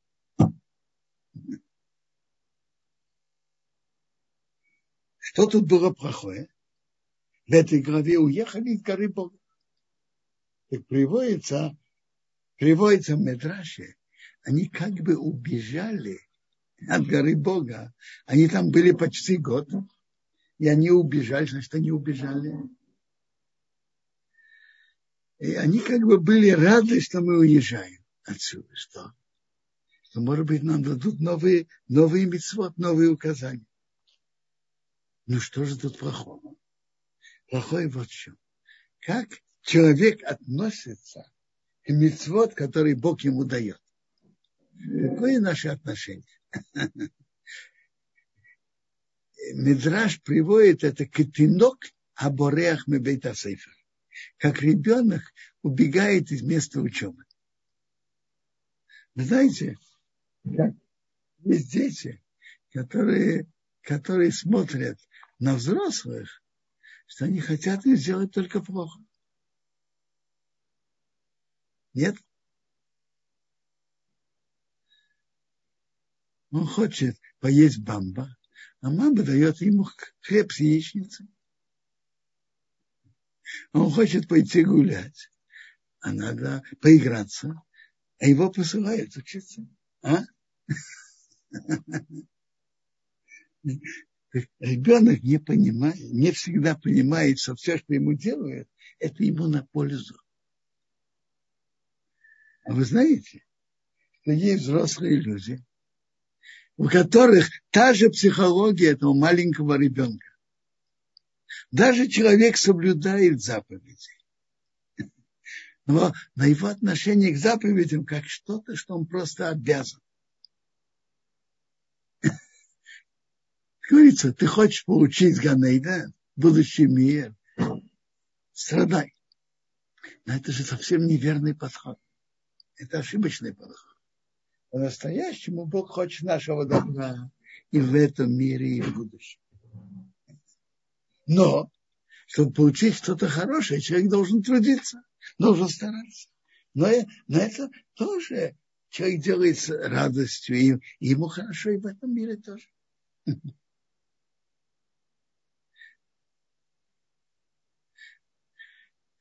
Больших людей Торы, которые мы знали, обычно они были очень с большой радостью жизни и с большой энергией. Раштыма зацал, который недавно ушел. Что он ел? Очень мало. Спал он тоже очень мало. Но всегда был с большой радостью жизни, с большой энергичностью, э, с улыбкой, шуткой. По-настоящему то, что Бог нам делает, это на добро. И мецвод нам на добро. И это, и это нормальный, естественный подход.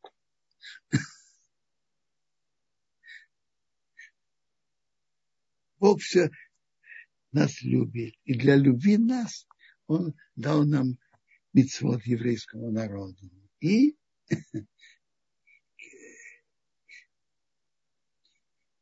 и заповеди, которые Бог дал еврейскому народу, и наша природа вполне мог, соответствует один другому. Ну что надо? Человек должен работать над собой и трудиться, и радоваться.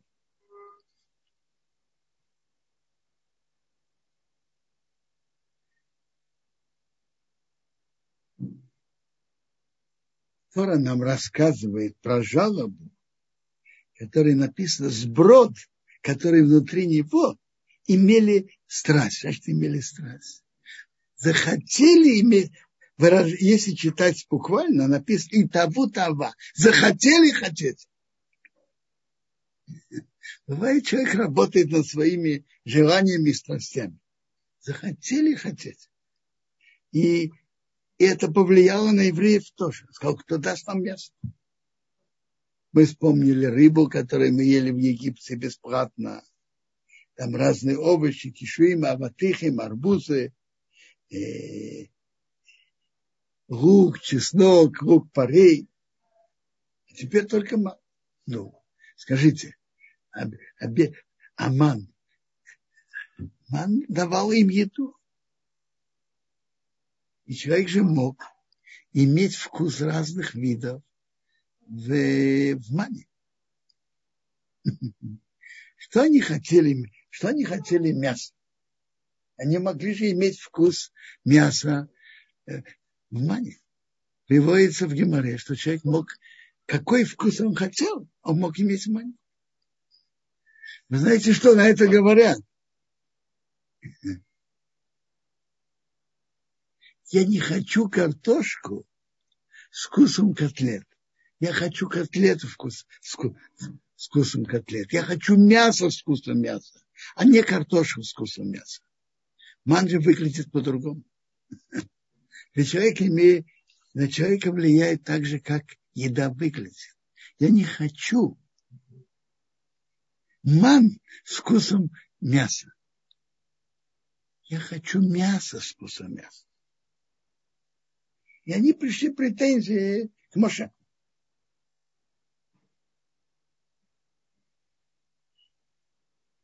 И Моше сказал к Богу, что не трудно нести народ. Откуда я могу взять мясо? И мне трудно самому нести. Бог сказал Моше, возьми себе 70 человек. Что помогут эти 70 человек? 70 человек помогут, что народ будет приходить с требованиями и к ним тоже. И они будут иметь связь с обществом.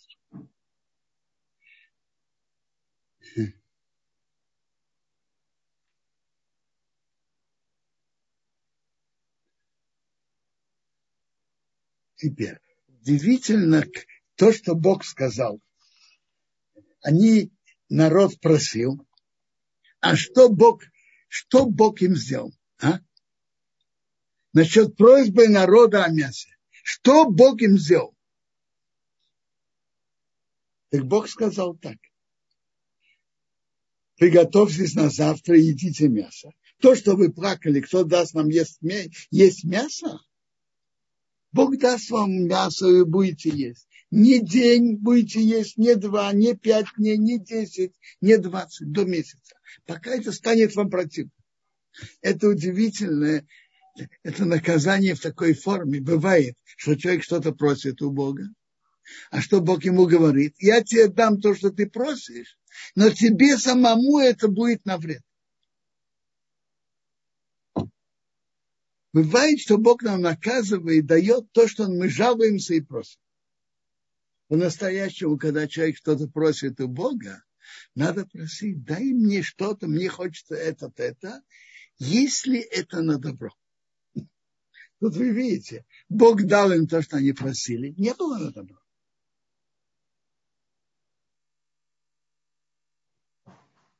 Моше, Моше говорит, 600 тысяч людей, которые здесь. А ты сказал, я дам мясо и будут есть месяц. Что? Зарежут им овец и быков, будет достаточно. Рыб море соберут, будет достаточно. Что Бог сказал? Что рука Бога будет коротка. Тут совершенно непонятно, что Моше сказал? Моше не знает безграничные возможности Бога. Что Моше сказал? А? Это уже Раша поднимает вопрос Медраш. Моше не знает.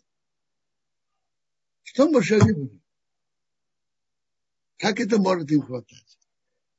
Рамбан говорит очень интересные, оригинальные, оригинальное объяснение слов Моше. Моше, потому как он знал, как Бог руководит еврейским народом, и по словам, как Бог сказал, что он пошлет им мясо, в какой форме, Моше понял, что Бог совсем не имеет в виду сделать им чудо и чудом послать им мясо. Нет, совсем не чудом. Естественным путем Бог пошлет им мясо. Так Моше спрашивает, есть естественным путем? Овцы и быки, которые тут, это мало. Естественным путем откуда? Как? Что Бог ему сказал? А что, рука Бога коротка? У Бога есть безграничные возможности послать чудо, а у Бога есть тоже безграничные возможности. Послать им то, что они просят, без чуда, естественным путем, как Бог так и сделал.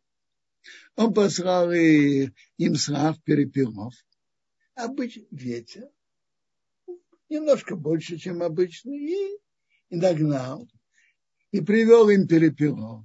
И, и, и было очень много. Каждый собрал по 10 горок перепелов. И это без чудес. Это, это хорошо запомнить эти слова Рамбана. У Бога возможности помочь естественным путем тоже безгранично. Ну, если у кого-то есть вопросы, вопросы. Если нет, можно продолжать дальше. Спасибо, Робинсон. Э, я смотрю, есть вопросы, но их можно, я думаю, оставить на конец, потому что такие вопросы общего характера. Поэтому мы можем пока продолжить. А я предлагаю, ваш, э, чтобы Робинсон успел ответить. Да. Какое, как шхиту делали перепелов, а в чем вопрос? Берут ножик и делают шхиту, и потом едят.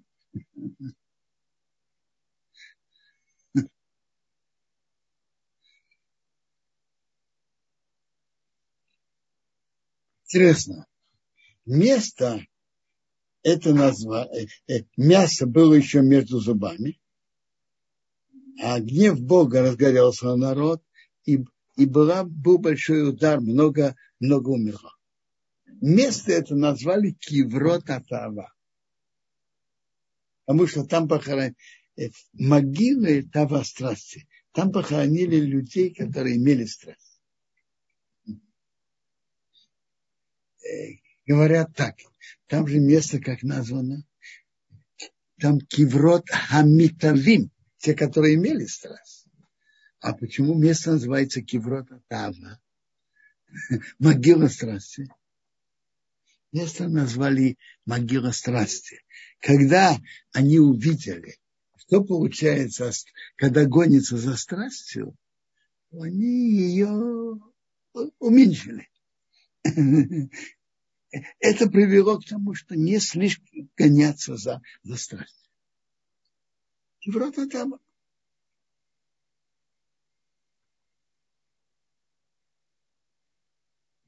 конце главы мы читаем историю про Мирьям и Аарона, что Мирьям говорила критику о Моше, про его отношение к семье.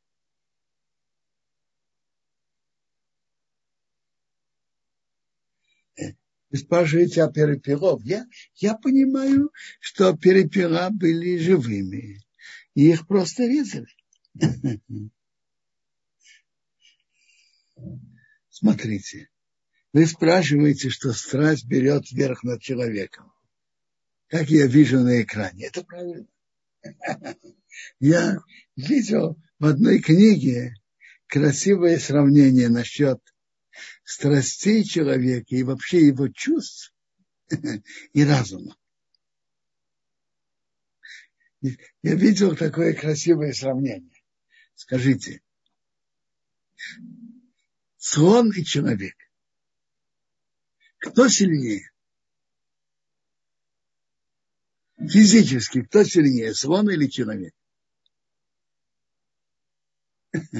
Понятно, что слон. А скажите с другой стороны, кто кем руководит? Кто кем пользуется? Слон человеком или человек слоном? Конечно, человек. Человек руководит слоном. Благодаря чему? Благодаря силе его разума и понимания. Он умеет так работать со слоном, чтобы слон делал то, что он хочет. И он пользуется им. Также и страсти нашей силы, наши страсти, которые Бог нам дал, и наши чувства, надо уметь с ними работать, руководить, направлять. Человек, если смотреть в каждый момент, то очень часто наши чувства сильнее нашего разума. Так Бог создал человека. Э, не знаю, может быть, неверно Бог создал человека. Когда Бог создал первого человека Адама, возможно, было не так. Человек, Адам до греха, наверное, был другим. Но после его греха, что он поел от этого запретного плода, то стала темнота в мире. И стало, стало совсем другое и э, мир стал совершенно темным, не видно духовного. И, и, и тогда понятно, что наши чувства, они сильнее нас. Но надо работать над ними и уметь их направлять постепенно. И есть пути работы над чувствами. Постепенно.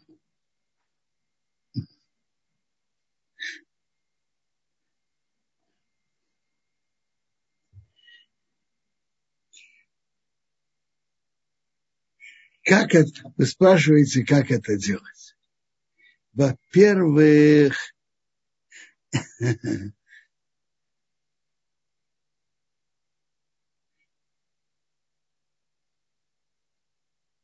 во-первых, когда человек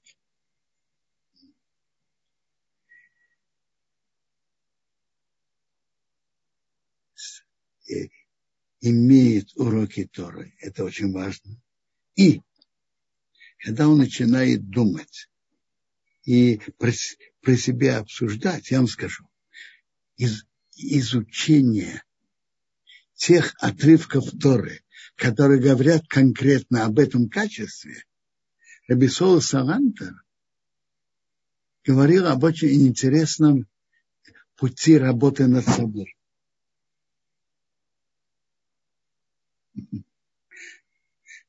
Э, интересные пути работы над собой, я вам скажу. Тут я вижу на экране, что человек что-то обещает перед Богом, а потом не выполняет. И этот человек очень стыдно перед, перед Богом, перед, стыдно перед собой. Я вам скажу. Человек то, то не должен стараться много обещать. Надо быть практичным и знать свои силы и возможности и работать постепенно. Есть интересный совет, путь, который говорил Репсола Салантер, его путь. Знаете, какой?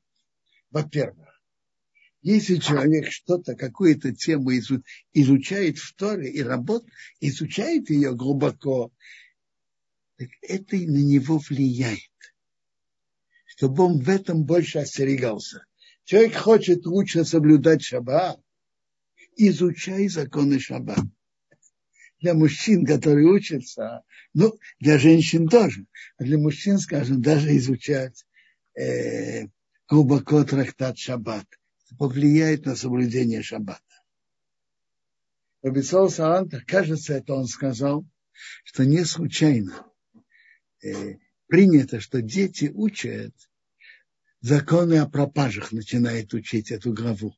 Почему? И другие законы, что не наносить ущерба один другому. Когда человек изучает о строгости э, трогать чужое имущество, с детских лет это в него глубоко входит.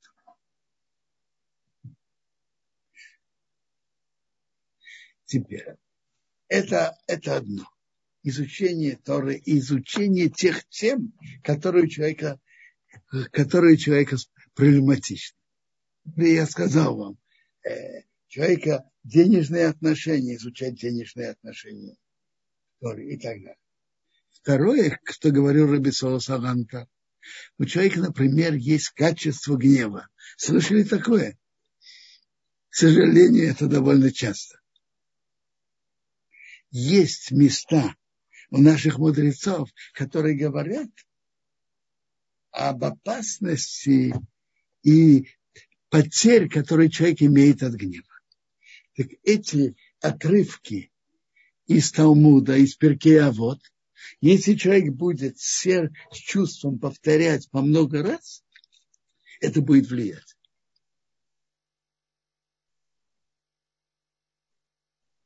Например, есть такое место в Талмуде, в трактате Псахим написано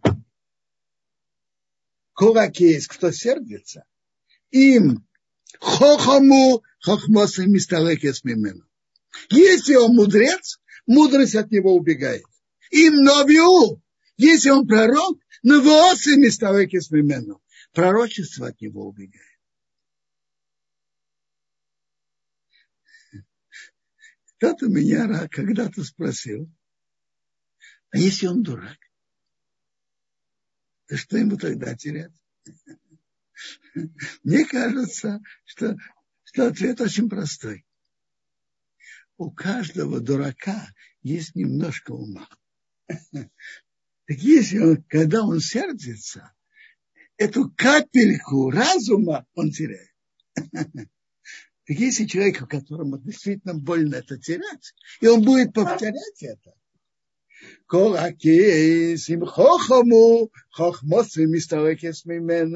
если он мудрый, то мудрость от него убегает. Вы им новию, а если он пророк, невоосы мисталекес мимену. Пророчество от него убегает. И человек почувствует это, и это повторять с чувством, чувством сердца. Человек будет это повторять, это будет влиять. Сол Саландер это объяснял, что то, что он повторяет много-много раз с чувством, влияет, как он называл это, кейхескейн, мутные силы.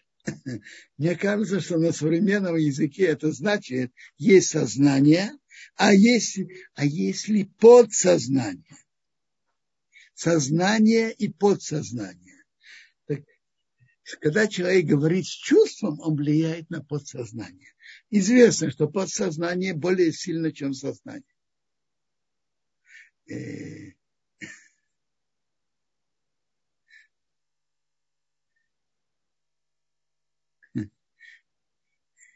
И, и так другие чувства. А, мир, а другому на него может повлиять что-то другое то есть другое место на, в Талмуде. Каждый, кто сердится, он от него рагзон, Леос убьет Рагзанус, и кто сердится, он ничего не выиграет. Только он сердился. Надо его, так если человек будет это повторять, это будет влиять.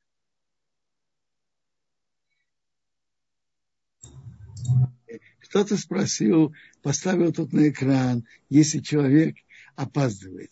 Мне кажется, опаздывание это не настолько внутреннее чувство, это как привычка и система. Но тут тоже человек может хитрить сам собой. Я вам скажу честно, я немножко собой хитрил. Мне иногда было трудно прийти точно ко времени молитвы и не опоздать. Я с собой схитрил, сказал, а что будет, если ты придешь раньше? Что ты боишься? Потерять время? Возьмешь книгу, там Бекнесете будешь учить, ну и что потеряешь? И так я с собой схитрил, и Порохашем прихожу вовремя. Как-то надо, нужно с собой тоже хитрить. Есть вопросы? Робинсон, есть вопрос у Хаи, мы позволим ей сейчас. Пожалуйста. Э, вслух, Хая, пожалуйста, подключите звук. Хая? Э, не получается у Хая подключить звук, к сожалению. Э, есть еще у нас пару минут, пожалуйста, кто хочет, можно спросить. Проверяем, есть ли вопросы в Фейсбуке, в интернете. Сейчас, секундочку. Значит, Дарбенцион, если можно, тут вопрос по поводу зажигания субботних свечей. Спрашивают, где об этом говорится в Торе? В Торе действительно об этом не говорится. Но в Талмуде приводится прожигание свечей. Тут есть даже две стороны. Это как почет шаббата и как удовольствие в шаббат.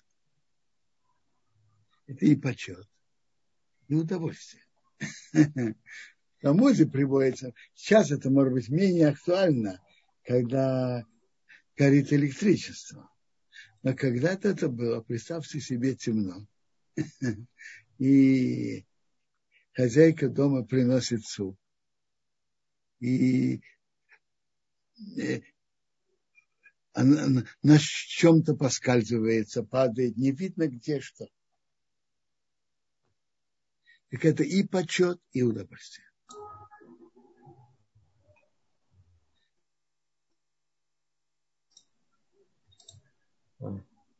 Спасибо, Робинсон. Есть еще вопрос еще Ольга, Ольга Дмитрий, я включил.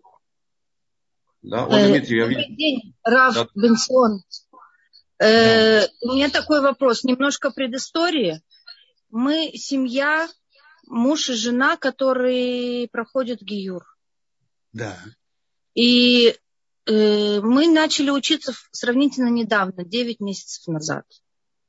Э, без какой-то э, базы, которая может быть. У нас нету никакой базы. Мы только начали первый раз читать Тору, первый круг делаем и изучаем. И у нас такой вопрос возник с мужем, немножко даже, если честно говоря, спор небольшой, и я думаю, что вы нам поможете разрешить его. Э, по поводу книг. Мой муж интересуется э, Дера Хашем, Меселот Ешарим, Раб Моше Хаим Луцато. Можно ли нам сейчас это читать, потому, поскольку мы еще только Мидгайрим? Мне кажется, что Масилат Ешарим определен. Масилат Ешарим определен, может. Хорошо. Дера а... Я, я не знаю. Масилат Ешарим, я думаю, да. Хорошо, спасибо большое. Мы вас услышали. И я еще хотела поблагодарить вас лично и вообще всех равов сайта Тульдот за то, мы, честно говоря, огромная помощь в нашей учебе, во всем, во, во всей нашей повседневной жизни, на, наш новый путь. И огромное спасибо, огромная помощь и женские консультации, и зумы с вами большое-большое спасибо. Огромное. И шаббат шалом. От меня и от мужа. Спасибо вам за ваши теплые слова. Бенсион, если у нас осталось время, мы попытаемся пожалуйста. еще Хай дать возможность все-таки. Хая, пожалуйста, включите ваш звук.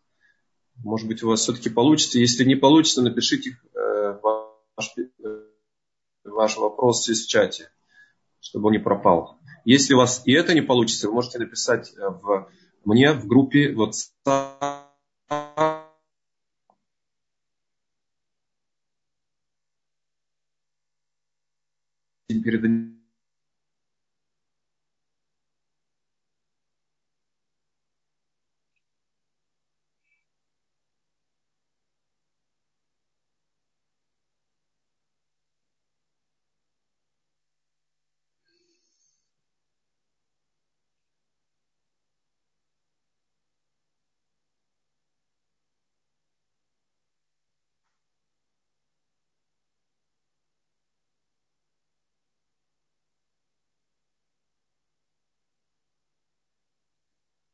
Дорогой Даниил, что происходит?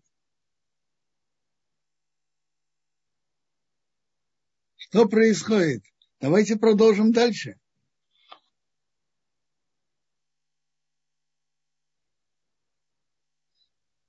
Меня слышат или нет? Да, Бунтон вас прекрасно слышно, продолжайте. Я слышат? Так я скажу еще интересно. В нашей главе сейчас в конце говорится про Моше, о его э, качестве скромности. Скромность – это великое качество, которое, которое приводится у Моше одно достоинство в Торе. Нет, написано про него Эбет раб Бога. Но о достоинстве написано только очень скромный от всех людей в мире. Это качество, которое каждому из нас надо учиться. Я хотел бы заметить, что скромность это не значит себя обманывать, что у, нее, у меня нет тех достоинств, о которых я думаю, которых э, объективных, которые я знаю. Нет. Человек может спокойно знать о своих достоинствах и вместе с тем быть очень скромным. Скромность значит, мне не полагается что-то за мои достоинства. Бог мне подарил это, подарил мои потенциальные силы, я их использую. Совсем, совсем человек не должен себя обманывать о своем уровне, о своих достоинствах. И вместе с этим не гордиться. Мне за это ничего не полагается. Бог дал мне потенциал. И я его в какой-то мере использую. А может быть другой человек, имея мой потенциал, э, был бы на более высоком уровне. Ну, это. Это скромность. Есть вопросы? Бенцион, да, я слово на связи. Вижу здесь вопрос кого-то из слушателей с телефоном. Galaxy 10, пожалуйста, если вы включили. Да, да. Я вижу, вы включили, пожалуйста, ваш вопрос. Я, добрый день. Да. Добрый день. Э, Дмитрий, уважаемый Раф, скажите, есть такая книга Шмират Шаббат Кегель Хата. Правильно. Э, вы знакомы? Можно ее использовать для изучения законов Шаббата? Да. Спасибо вам большое. Шаббат шалом. Шаббат шалом. И, наконец, я все-таки даю возможность Galaxy 10, пожалуйста, ваш э, звук. Если можно, включите, чтобы мы вас услышали с вопросом. Если у вас не получается, тогда пенсион, тогда мы здесь, наверное, уже вопросами закончили. Хорошо. Всего хорошего всем, хорошего шаббата. И давайте запомним это, что хотя наши чувства, наши подса, что дорогого Зураб и, и, и, и, и Бог послал браху. Теперь давайте запомним, что хотя наши чувства и наше подсознание сильные, но мы имеем инструменты над ними работать. Это не происходит в один момент, но есть инструменты и пути работы, и будем работать над этим. Всего хорошего всем.